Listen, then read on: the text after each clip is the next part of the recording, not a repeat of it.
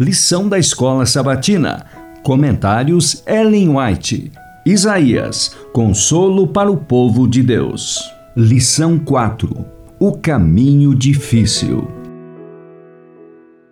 Sábado 16 de janeiro. Irmãos, como o amado João, rogo Vejam que grande amor o Pai nos tem concedido a ponto de sermos chamados filhos de Deus. 1 João 3:1.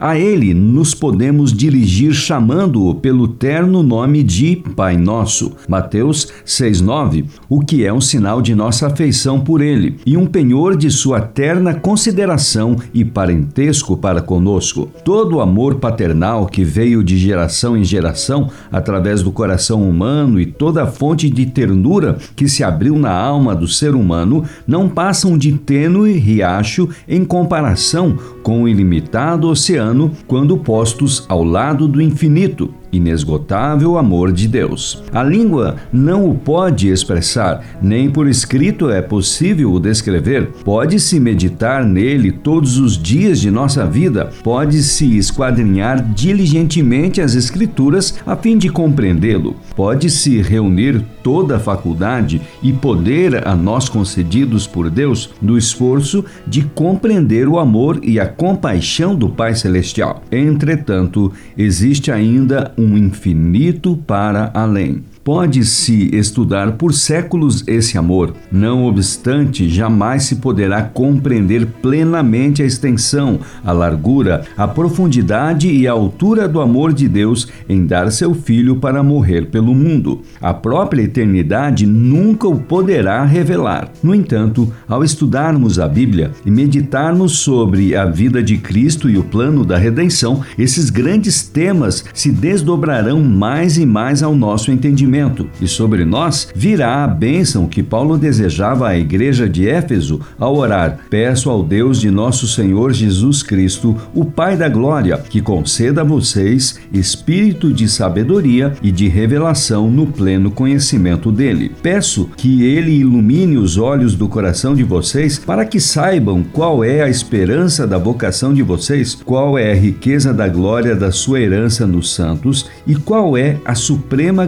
grandeza do seu poder sobre nós, os que cremos. Efésios 1, versos 17 a 19. Testemunhos para a Igreja, volume 5, páginas 739 e 740. Nossa confiança deve estar inteiramente em Deus. Ele será para nós socorro bem presente em todo momento de necessidade. Esperemos no Senhor e tenhamos fé em Suas promessas. Ele nos ouvirá. Creiamos somente. O capitão de nossa salvação não nos deixará guiar nossa própria embarcação teremos seu auxílio e sabedoria exatamente quando ele notar que necessitamos disso. Este Dia com Deus, página 359.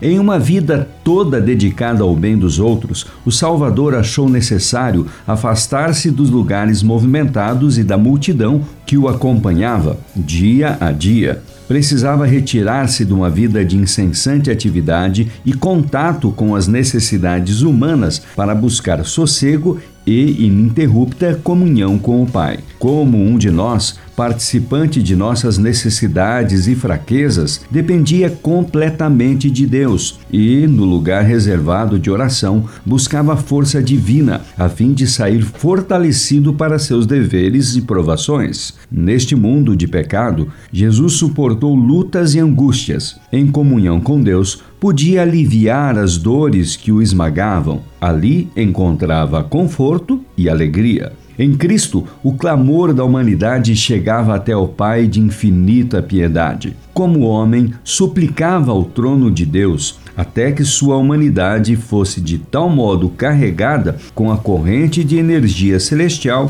que pudesse estabelecer ligação entre a humanidade e a divindade. Por meio de contínua comunhão, recebia a vida de Deus, para que pudesse comunicar vida ao mundo. Sua experiência deve ser a nossa. O Desejado de Todas as Nações, página 363.